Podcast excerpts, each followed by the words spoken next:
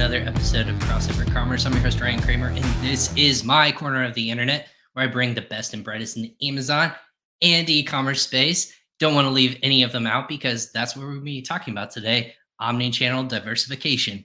But before we get started, this is a live podcast. So if you are tuning in via watching on LinkedIn, Facebook, YouTube, or Twitter, go ahead and submit your questions or let us know where you're watching from by just putting it in the comment section, pressing send. We'll see that on our end and in engaging with myself and our guests today. If you have questions that come up along the way, um, clarification, uh, just smart aleck remarks. We love all those things here on Crossover Commerce. So if you have any of those, you can do those by putting them in the comment section.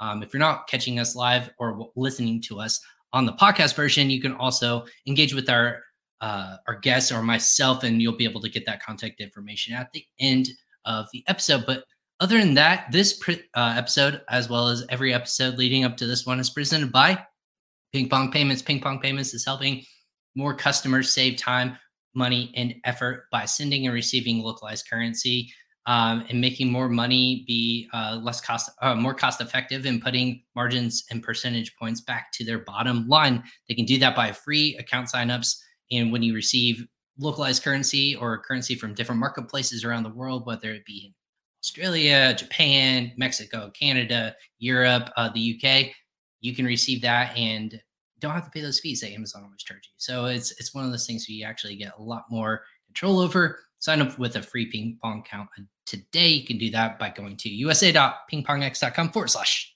podcast.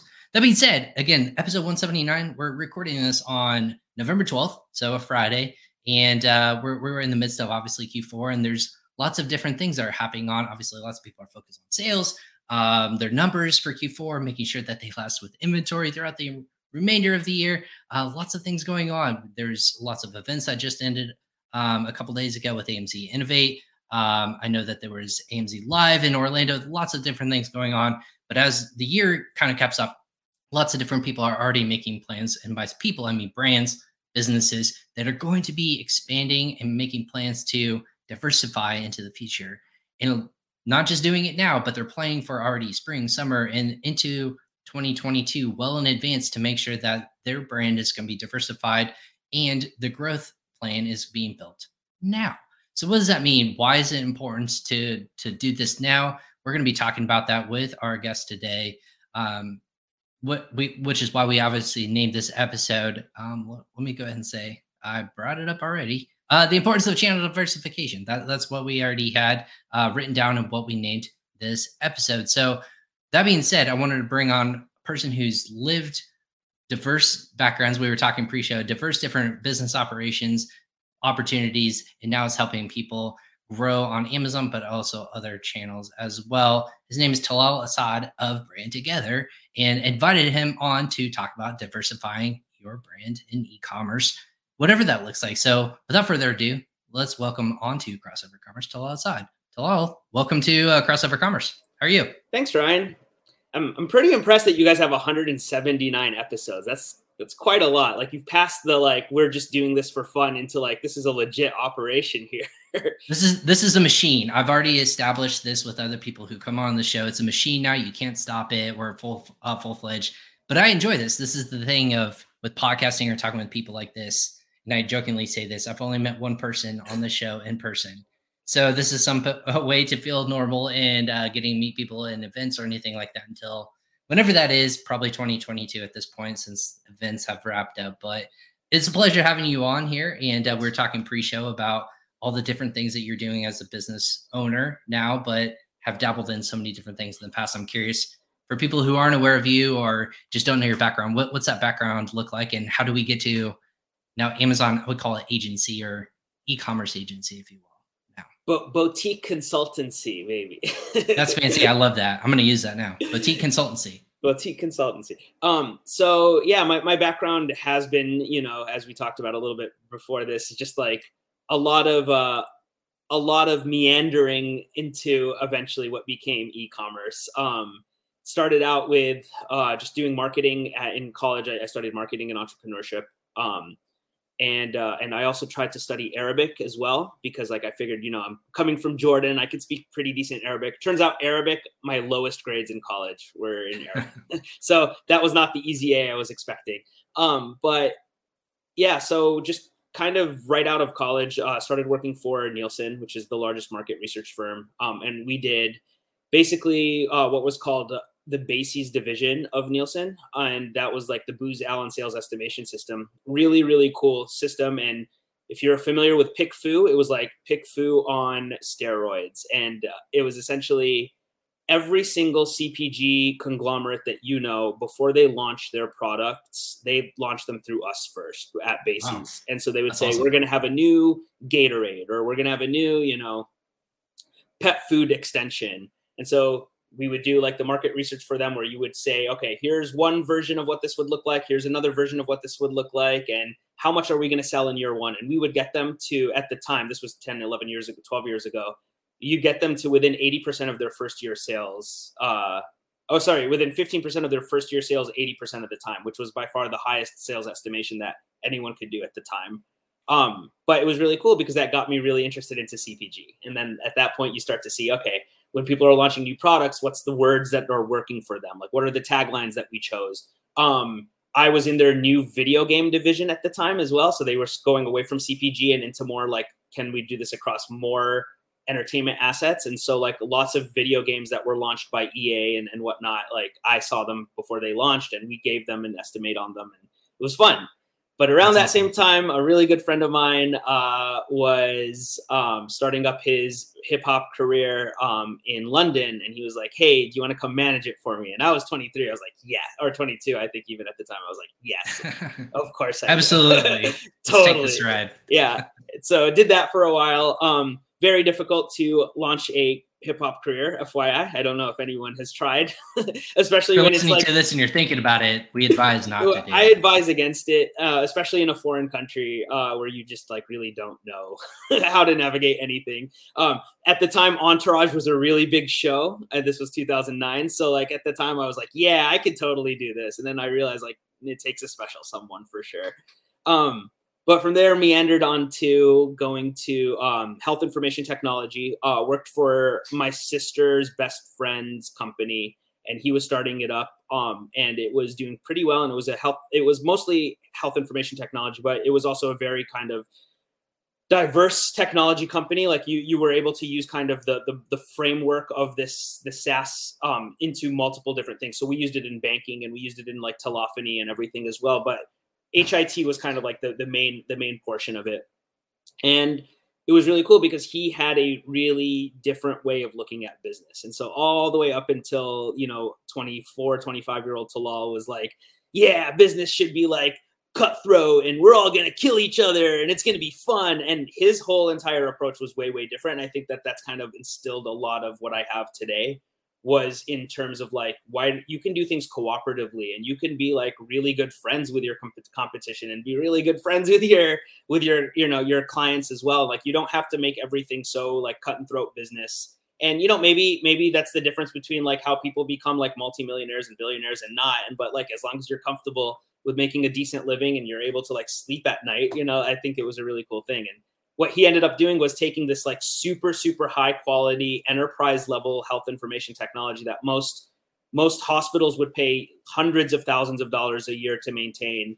And he offered it to indigent care communities. Um, so like farm worker healthcare and to community health centers in a cooperative basis, saying like, you know, if you can't afford it, that's fine. Try to write us into your contract when you can. And, uh, that whole cooperative kind of nature is how I run my agency today, which is Brandtogether, and trying to make things like as easy as possible for, for both our clients and our, and our, and our, you know, even with our competition, being very, very open with how we discuss stuff. And I think that that's a cool thing that you notice a lot in, in our level, I guess, of, of the Amazon consultants, is just like people really share a lot of information and, and are very cooperative. And that's why I really like working with in, in this, in this industry right now. That's amazing. Well, I mean, that I, I take a lot of things away from what you had said in in that introduction, and and thank you for that kind of in-depth look at it. Because as business people, no matter what industry we might be in, it actually you can take all these principles and build it on top of each other. And you said a lot of things that I take away. We're in a lot of groups that are just throwing ideas around with pe- each other of, hey, did you did you see this uh, for this client? Or I'm noticing this for this clientele.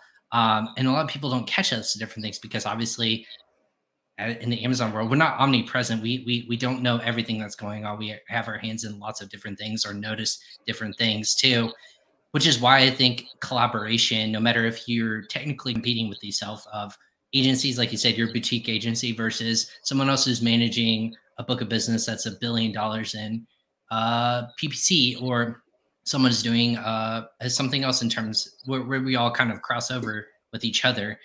We're all still helping each other. And I think at the end of the day, it's helping consumers or business owners grow, which is why I think that's where we all align with each other. Would you agree with that? Totally. Yeah. I mean, the, the pie is so big, right? And not everyone is going to be able to, like, no one agency can do everything, and no one agency can service every single client. And it, a lot of times it's when agencies take on too many clients is when their service declines pretty significantly. Um, and I've been on both sides of this, right? I've also worked uh, prior in between this health information technology and the, and, and, and uh, Brandtogether. I also worked at a D S P before anyone really knew what a D S P was. Right now, it's kind of like the sexy word. Everyone's throwing it around. And it's like, I saw how the sausage is made, right? Like I was I was running Walmart's, uh, you know, banner ads. I, I know it's not a pretty place if you really know how how it really works. Um, and so it's, uh, and then from there, I, I worked in C P G again, working for an energy drink company for, for two and a half years as the second employee or third employee, and running their Amazon and Shopify and everything is where we're going to probably meander into it at some point talking about that. But, um, you know, I've, I've hired, I've been on the agency side, I've hired agencies, and now I'm agency again. Right. And so like, I know kind of how that struggle always is. And as you try to scale agencies, you notice that service declines pretty significantly. Um, which is why I've like, so far have like a moratorium on, on new clients right now. And it's, you have to preserve, you can't just keep saying yes to everything, because you clearly will have capacity issues. And that's why it's so great to create these like networks of friends and, and colleagues who, when you are at a capacity issue, you say, hey guys, like I have this and this client, does any, you know, and that's, that's kind of like the the stuff that I've been setting up right now, is trying to find ways to, when I hear like a really cool company that I like, and I just don't have the time for them. It's, I'm, I'm glad that I know that there's trusted people out there that I know who do a really good job, and, and, you know, have them have bit, be able to bid on that business.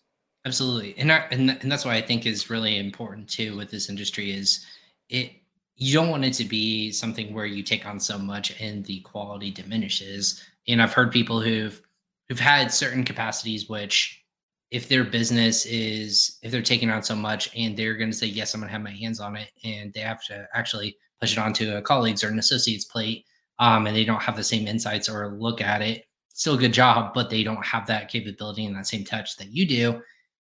That might come off differently to a client or someone who's paying you to do those kinds of th- those pieces of work. So is that something that you always have to balance of, I want to have my hands on everything, and when I start to push it on more and more people, then the quality of work, like you had mentioned, diminishes. And to you, that's the most personal thing instead of growing, scaling, bringing in all sorts of clientele and money. What's that fine balance for you?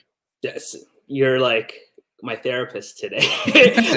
I That's why people come on these podcasts, Talal. It's because they need to talk out and vent out their frustrations. But I get to learn things in the meantime. So our audience is going to learn about all these different things. But yeah, it, it, it's one of those things where I always see people, what, what's that balance to people? If, do, do you find one, do you find yourself in a group that other people are not quite often, and that boutique setting instead of the growth setting? Yeah. I mean, it's a, it's definitely a, a journey and like a self, like a self, you know, we were talking earlier about grass is greener on the other side. And I'm thinking sitting here, have a bunch of twenty to sixty percent complete like software projects that I've been like working on for years. And then you just don't have the time for them. And I'm like, man, I want to get into SaaS. And then earlier you were like, man, I really like the, co- the, the consulting side is really cool. And it's everyone I feel like always says the opposite.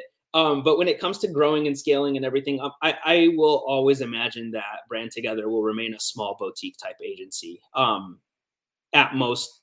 And if anyone's out there who has a small boutique type agency, one, two people, like I'm always looking for someone who I feel like I can eventually like partner with, or at least have a like a, if it's not a, a true partnership, but like a very close collaboration um, because that's what I really want to grow this into, is like one big, good collab agency, or, I, you know, we don't know what the right word is here.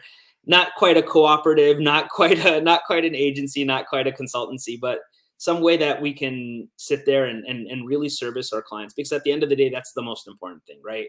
The dollar in my pocket is great, and I want more of them, like everyone does, but you can't do that at the at the expense of your clients, because, you know, we may not have like a legal fiduciary responsibility, but we do have a fiduciary responsibility to our clients, and their their number one, their R O I, their, you know, their bang for their buck, you know, is is so much more important than than my own. And I feel like if you were to talk to any of my clients, they would they would say that, like, I re- consistently tell them to stop spending budget or lower bid or something in, that would hurt my model, right? But at the end of the day, it's more important for them to be happy and to be in, in the positive territory, or else it's just it's just not worth it.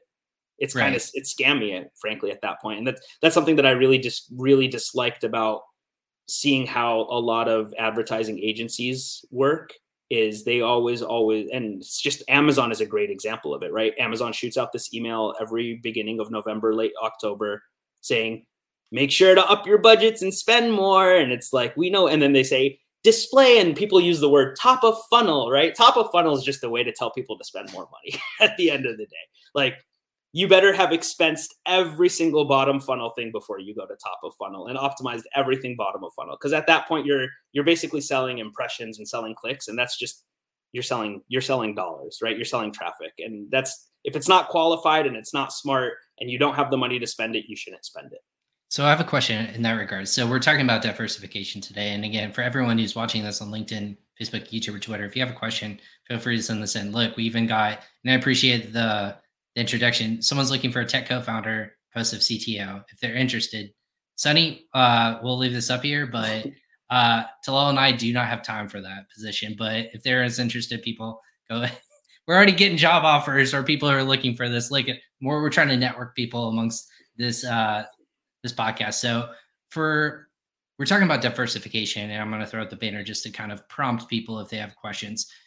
Diversification means a lot of different things, right? It can be within one marketplace, and you have lots of different products, kinds of products you're selling, or you have one product, one S K U, one A S I N, whatever you want to call it, and it's in multiple different places that you can buy it. Shopify, BigCommerce, eBay, Amazon, the list goes on and on. And there's, quite frankly, a ton of different marketplaces that product itself could be sold. sold. What does diversification mean to you and your agency, and how do you help clients get to that point when you're selling yourself or trying to sell them in terms of diversification?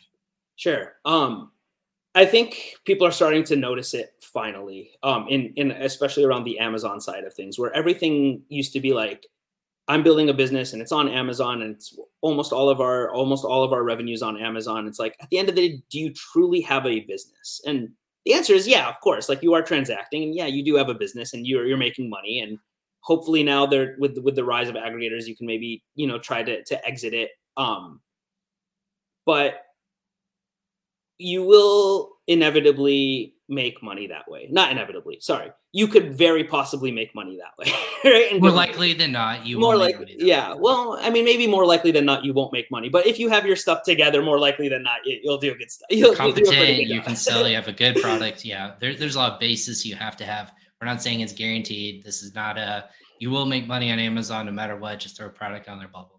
Right. Well, that's, we've gone down that whole. That was a long yeah. time ago. That was a long time ago. Yeah. Now at this point, though, it's been very clear to us. Amazon has has made it extraordinarily clear to everyone, is it's Amazon's business. They can shut you down for any moment, and more times than not, it's a false positive reason. If you have a real brand, it's a false positive reason. If you're doing retail arbitrage and stuff, and like you're selling counterfeit stuff, like that's another story. We don't we don't need to go into that. But if you have a real brand and you're doing what you're supposed to be doing.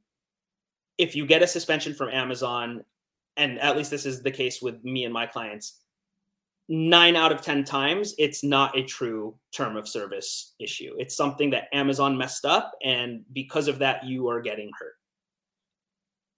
So if your entire book of business or the majority of your revenue is coming from Amazon, and you're offline, or your main A S I Ns are offline for anywhere from one to, you know, twenty-one days plus, like that's it. You're, you're basically, if cash flow is an issue for you, you're done. Right. or, or at least you have to sit there and find an emergency loan or something that, that can bridge you over. But for the most part, you're, you're basically, you're dead in the water. And so that's where diversification comes really important. And that's where it comes like the reframing of your mindset of, is Amazon supposed to be your main revenue sales channel? And I'm working a lot with, with brands who back in twenty fifteen, twenty sixteen, even before that, twenty ten, twenty eleven, twenty twelve, did have the majority of their business come from, from Amazon.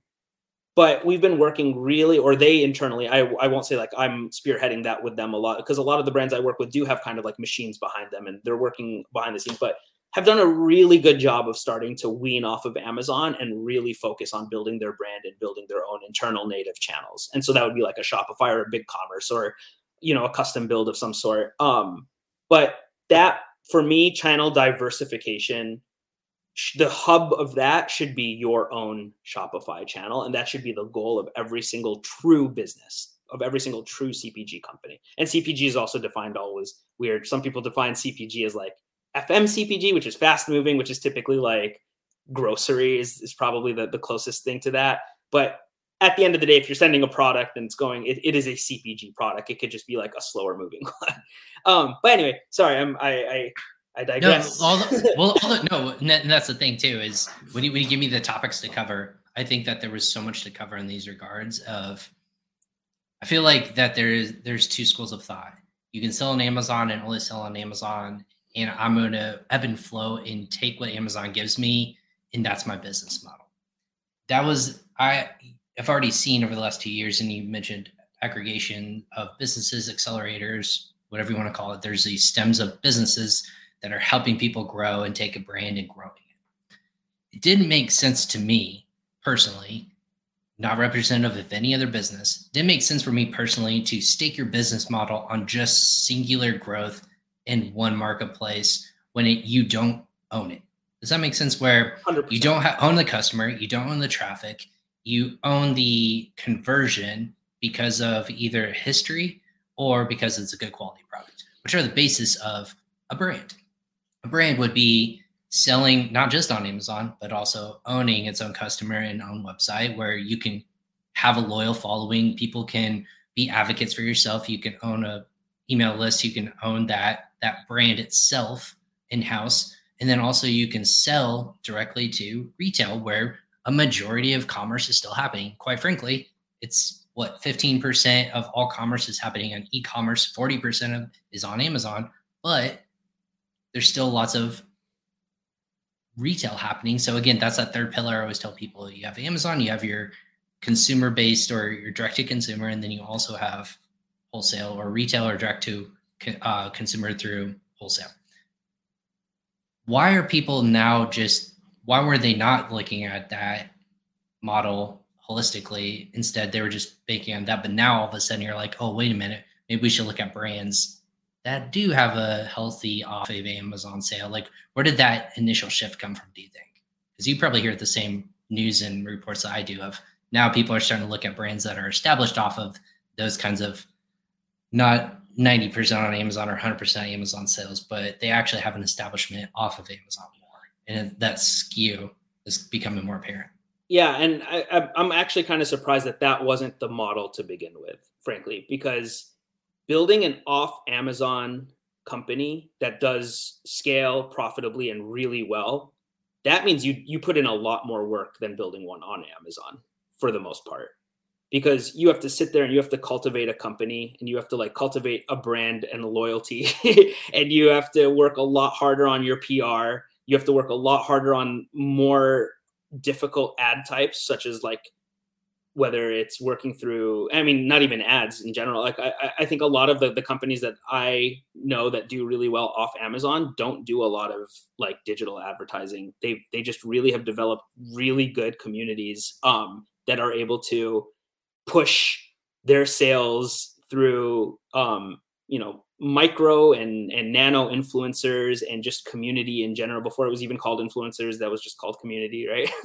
um, fans, fans, oh. fans, evangelists, you know, there's tons of, tons of names for these types of people. Um, But yeah, and so people, you know, on Amazon is a captive network, and the, the people's wallets are out. So it's it's just a much lower bar to be able to sell on Amazon, right? Sure. And so if you have been able to sell successfully off Amazon, that means you put in more work for the most part, um, or you just had a great product, right? And you just lucked out on something incredible that got picked up and, and people know about. Um, but yeah, so that's why I think people who are in the Amazon mindset stayed in the Amazon mindset, because it's it's a little comfortable. Like it's, you know your problems, you know how to fix, you know how to try to fix them.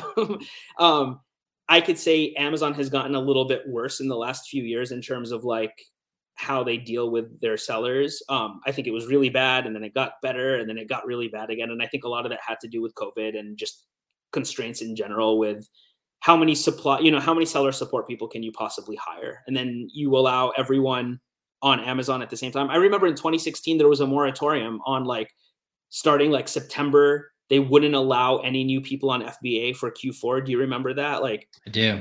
Am, why doesn't Amazon do things like that again? Like Amazon should have stopped sellers at some point, because they they clearly can't handle the amount of sellers that are coming in, and um, not really everyone deserves to sell. Like, and I know it's kind of the opposite of what a lot of people. I think a lot of software companies, like they try to sell their software, right? So their whole entire shtick is anyone can do everything, and Joe Schmo can do this and that. And sorry, but that's so not true. and, and it's right. Unfortunate because you're kind of, you're trying to sell a, a software. And then at the same time, by selling software, what you're doing is you're telling everyone can do everything. And that's just not the case. And I see a lot of times when we talk to some brands and I'm just like, it's, I don't think it's, I don't think your product is good. Or like, I don't think it's going to be worth, worth, uh, worth going online, or, you know, you might need to find someone that can do a little bit more hand holding. Um, but going back to kind of the differences between Shopify and, and Amazon and stuff, like at least the barrier to entry on Amazon was just a little bit less than it is on, mm-hmm. on your own native channel.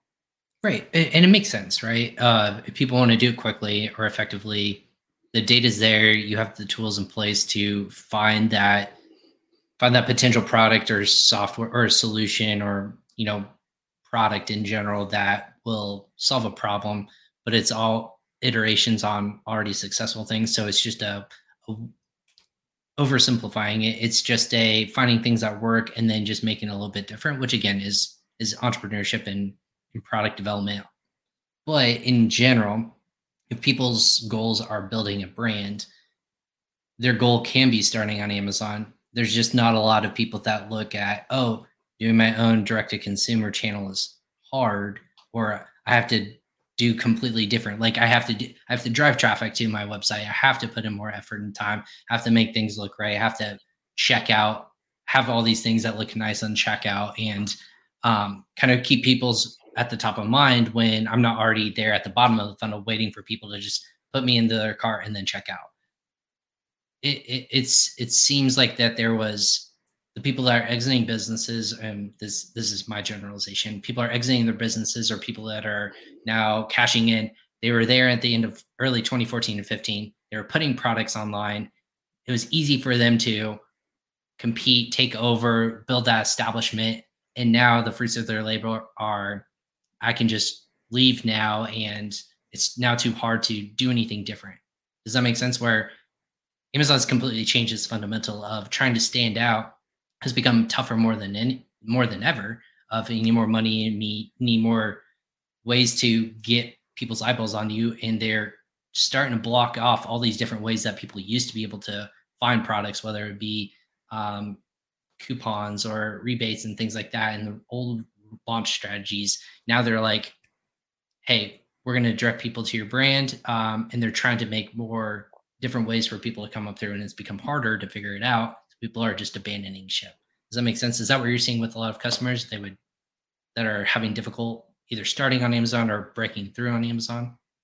Uh, yeah, I would say that. Um, so for the ones who are exiting, like, great. I think that that's, that's phenomenal, um, because you, you did bear the fruits of your labor at the time. And like, I think a lot of people do get burned out too. And I think at that point, it might be really smart to cash out and, uh, and, go find out the next thing, go start the next thing, right? Because like clearly you have an entrepreneurial spirit enough to have built something, exited, got your monies, and then you can go and and and move on. Um, So for me, like I'm I'm like thrilled for for the groups that are that are exiting at this stage. Um, in terms of just kind of viewing or how to view Amazon at this point in twenty twenty-one, I try to coach a lot of the brands that I work with to view Amazon as a marketing channel, not as a sales channel.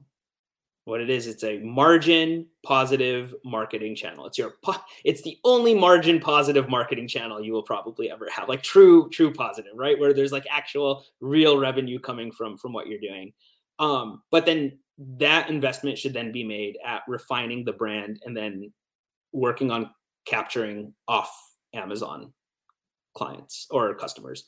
Um, but then we talk about other channel diversification, right? Of course, Walmart is starting to make its, it's finally starting to like make up a piece of the business that's worth dealing with their version of, of seller support, which is infinitely worse in my opinion.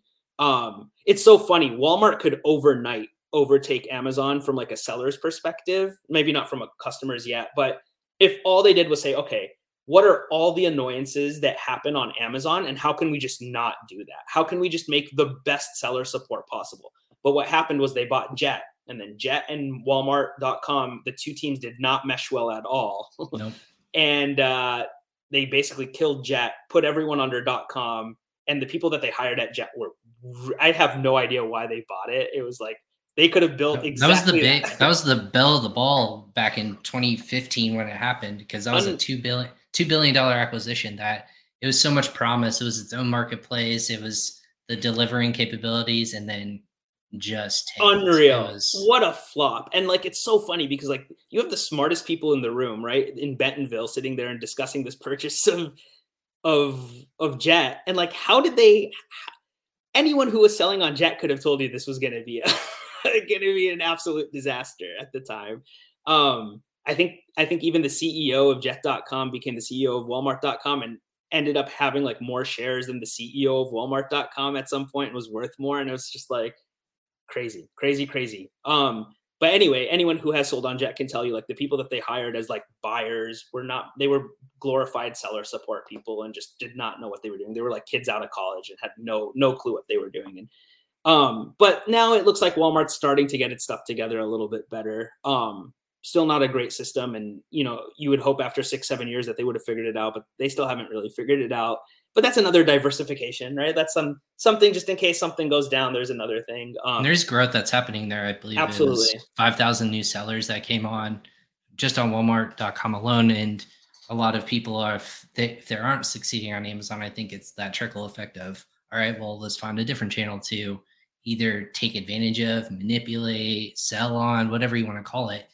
And that, that became the second tier, second tier, I think, of not on Amazon dot com, and Amazon's not going to be fruitful for me. I'm going to go to Amazon or Walmart dot com. So yeah. It's interesting. Everyone's like, wait, give Walmart some time, give it some time.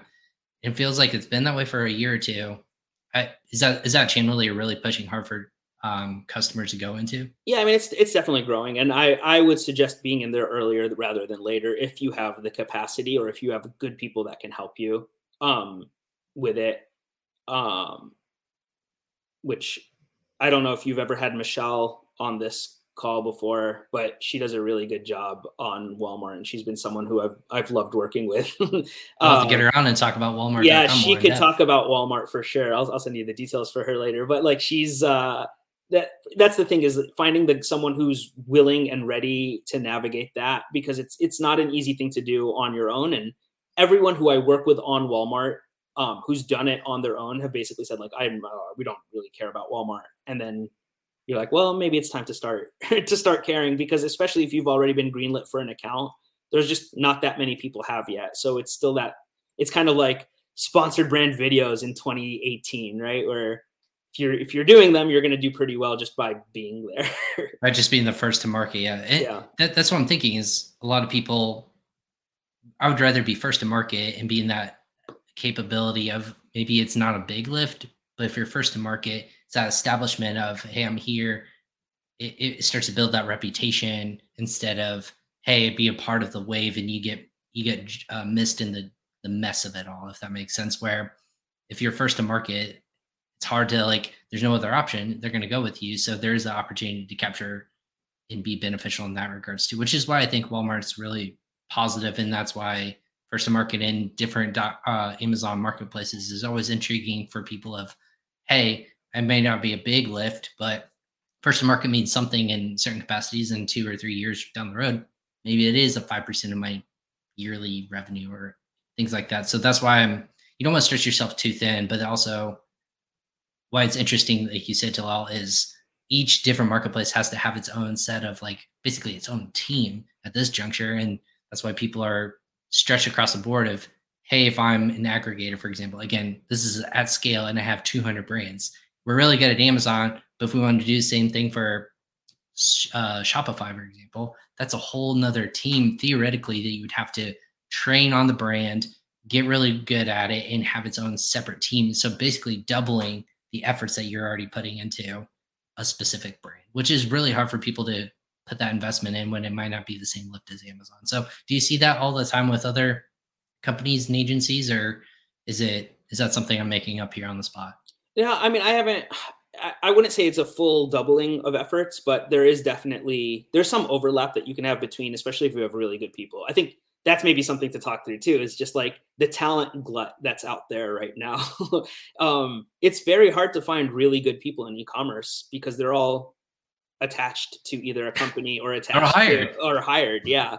Um, and so unfortunately, I, I feel like people can pretty much name their price at this point um, if they're really good at what they do in e-commerce. And so trying to develop like raw, you know, out fresh out of college talent is is not, like you need a lot of time and dedication and effort to it. And then you have to really realize very quickly the people who can and can't do the work.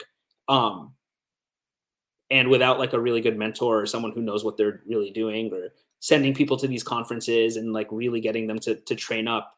It's, it's, you know, that's the reason why I learned, is because I was able to learn on someone else's dime for two years, right? On a company's dime or like, it's not a bad thing.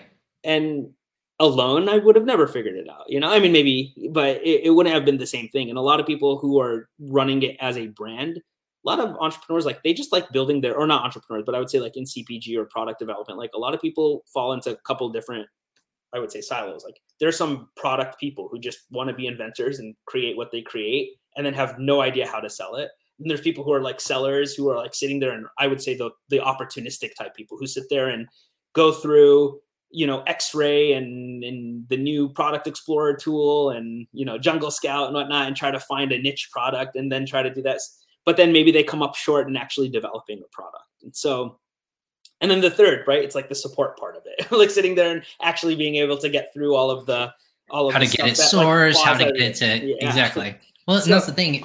You're starting to see these, these industries like really branch into its own somewhat entities, right? Of, Uh, sourcing logistics is becoming this really big, it's hot now because people, everyone across the board, no matter if you're in e-commerce or just in retail or whatever it is, it's all being affected by one major thing, is how do I get my goods from point A to point B and, and every, everywhere in between, and make sure it's streamlined and effective. And that's why you see just major hirings. People want to get it figured out first, because you don't want to sit on a boat for one hundred twenty days, or having it sit in it in a warehouse and it can't get to last mile delivery or anything like that. If you're fulfilling yourself, there's all these different issues that are really stemming. And that's where innovation is really, really starting to become apparent more than ever. Are you, are you, what in diversification, like in terms of what you're seeing now, you've been in the space, what is the most troubling part of where we are sitting as an industry now? And what is the most exciting part in terms of where people are innovating as well? I'm gonna I'm gonna use innovation as the umbrella. What's the one that's the most troubling problem, but that where you're seeing the most excitement coming and stemming from? That's a great question. Um, I mean, the sourcing piece of it, the excitement from that is I think people are going to wean themselves off of purely like looking to China, and I think that means you're going to open some more opportunities of buying local and buying like the like made in the U S, um, in North America as well, like Canada and and Mexico. I think Mexico right now is kind of hot in terms of like, is there a way to source? Um, I know a lot of textiles, they we source from like El Salvador and Honduras and, and stuff like that. And I think you're going to see a lot more of that happening. Um, I'm, I'm pretty excited. And then we keep forgetting that there's like a whole Eastern hemisphere too, right? Like that's not, I mean, like when I say Eastern hemisphere, I'm trying to think of my globe here, but I'm like the Europe, Africa, Middle East side, right? Yeah. Like there's, there's that side too, that I think people keep forgetting about, that we have like an Eastern seaboard as well. And it's like, everything is just so focused because, you know, China has really upped their capabilities in the last twenty years. Um, But you're, I hope that that means you're going to start to see some more diversification in where we source material and products from.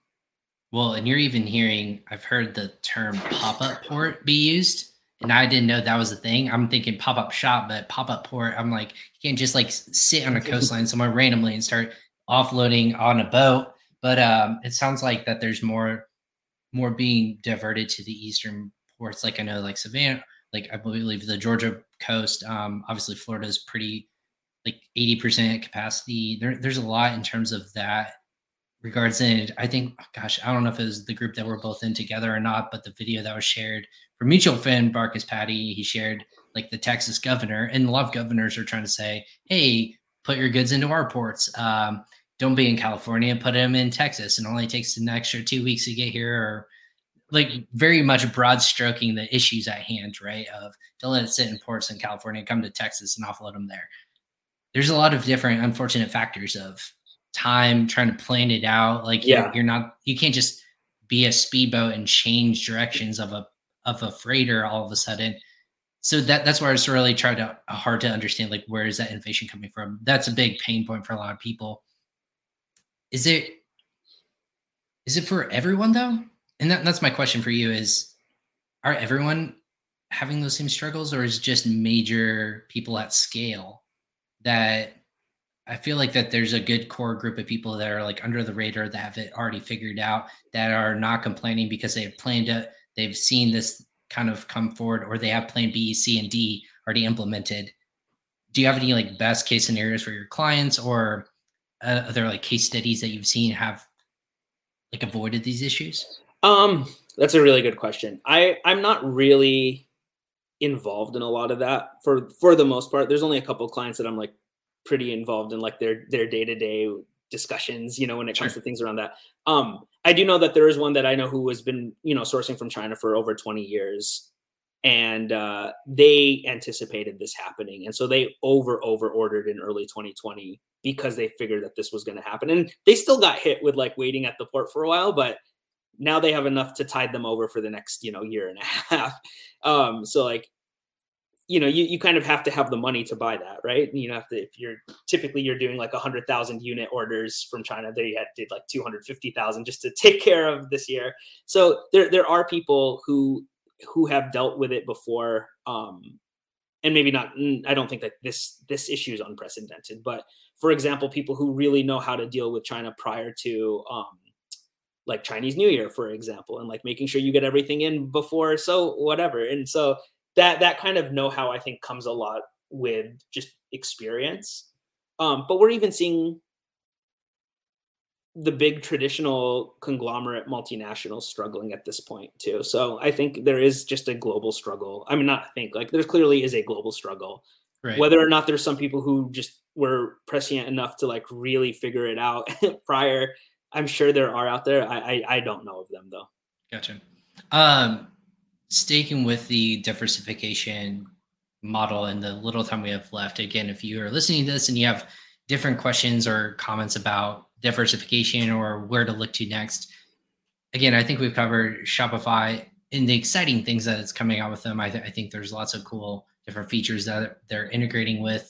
Um, Is there is there any other places and marketplaces that you're seeing really emerge as a viable option to jump in early, whether it be on the same playing field of like a Walmart or your own Shopify store? Is there other ones that people are seeing lots of success on? Yeah, I've never been able to make eBay work. I'm sure some people, I'm sure some people have.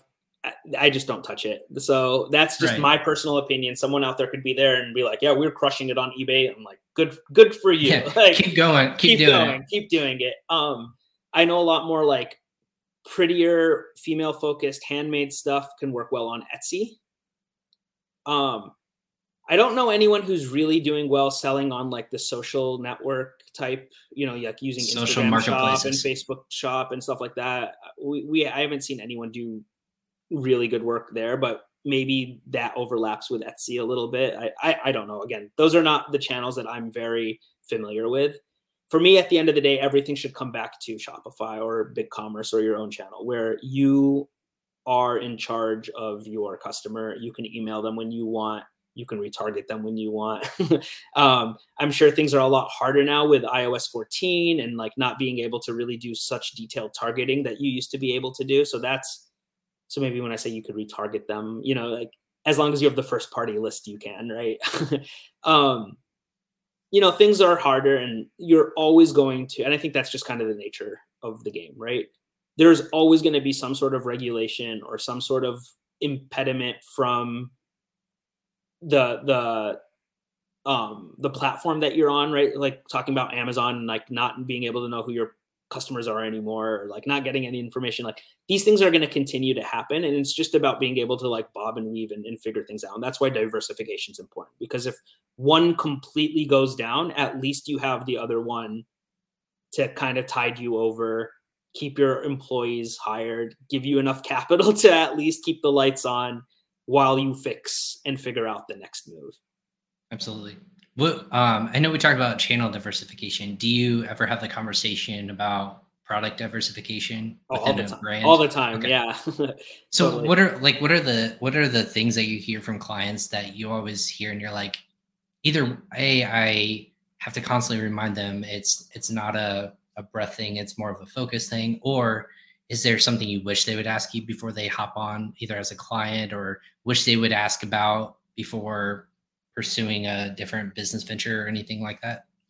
Um, I, I think a lot of times people get into the trap of, if I add more S K Us, I add more sales.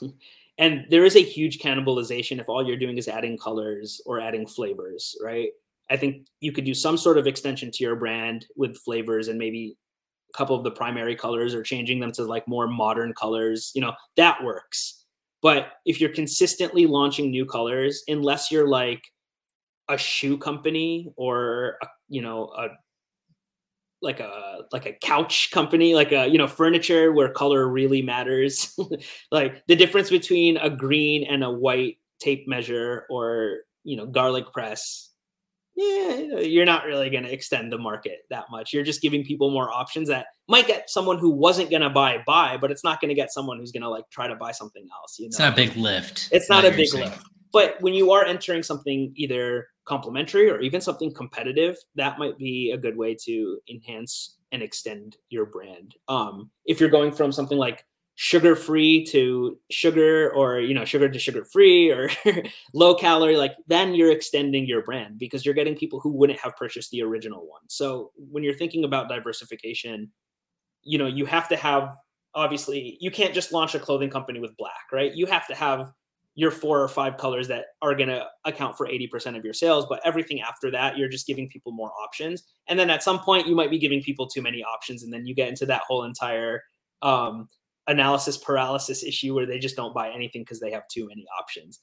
And so you have to keep playing that game. So definitely thinking about things um, where you are launching, when you're launching new products to your brand, keeping them brand, like within the same brand and actually like relevant to that brand, um, being something complementary that people can like either add on to the ex- ex- existing product or can use independently, but still fall, like if you have like a grilling company, right? And you have like a spatula, mm-hmm. like you probably also want to start figuring out a new type of grate or a new type of like scrub, you know, something that you could, something that you could do that's going to be part of the brand that extends the brand for a whole new customer set, or Absolutely. gets the, gets the current customer set to buy another version of it because they really like your current version. That, that all makes sense. And I, I think like, obviously that's a customer, because like it depends on the, the entrepreneur at that regards.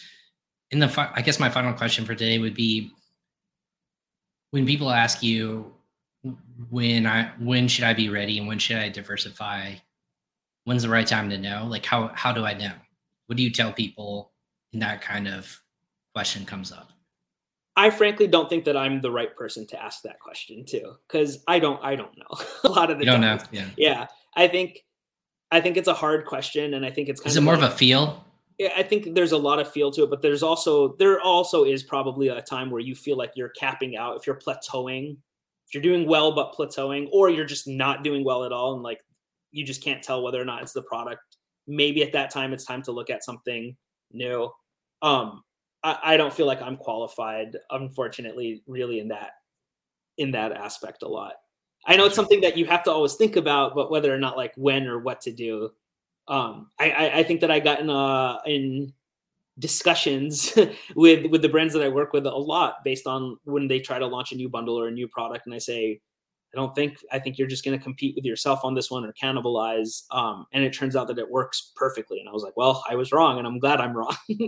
And so I feel like I've been wrong as many times as I've been right on that one. And so for me, that's a push, and I, I don't have a qualification for it. Exactly. Well, no, I, I think it's always up to the brand, and like when they're ready, they're ready, whether it be monetarily wise or just, um, you know, feel like I, th- I think like they, they can feel like they can take on more. I always tell people, if you're asking that question, you're more likely, there's no like metric that's going to tell you I'm ready to go. Like I'm going to hit a million dollar in sales in Amazon. Now I'm going to move to a different country, or I'm going to move to a different um, channel. I, I think it's all depending on what you can take on and what you feel comfortable with, time, money, effort, and not to hurt yourself and what you've already built out. Right. So it, it's always up to the the business or the entrepreneur at that juncture. Um, you, one more thing on that though is yeah. like, and you notice this a lot with the more visionary type entrepreneurs or C E Os in the company, is lots of them have shiny object syndrome where they want to throw everything at the wall and see what sticks. And when you haven't even like completely dominated one, one part yet. And sure. That one is something that I would advise against, like going on Etsy for the sake of being on Etsy, or going on eBay for the sake of channel diversification, or going to, you know, Amazon Australia. Like these are tiny, tiny, tiny markets probably for a lot of brands. Now, so of course some brands might be great there, but at the end of the day, you have to look at like how much is really being transacted in this new channel, and if you have the time and dedication for that new channel. And if not, there's probably so many things that you can do. First of all, you have almost an infinite market. And I know that's not a right number, but bear with me on this one, approaching infinity market on Shopify, because you have the U S economy, right? And you have, if you have a, a, a decent market in terms of like what you're trying to sell, right? We're talking billions in dollars in most, in most subcategories. So if you're on Shopify, you technically have more than you can handle in one lifetime, you know, not being a conglomerate. So you can still keep focusing on that and optimizing that and working on that for a long, long time before you have to jump into a new channel. Um, but of course, Absolutely. We want you to jump into the new channels, because if one goes down, or iOS fifteen comes and says no more retargeting, or iOS sixteen comes and no more retargeting, like, you know, at that stage, you're glad that you're on Amazon for your backstop. So view things with a backstop.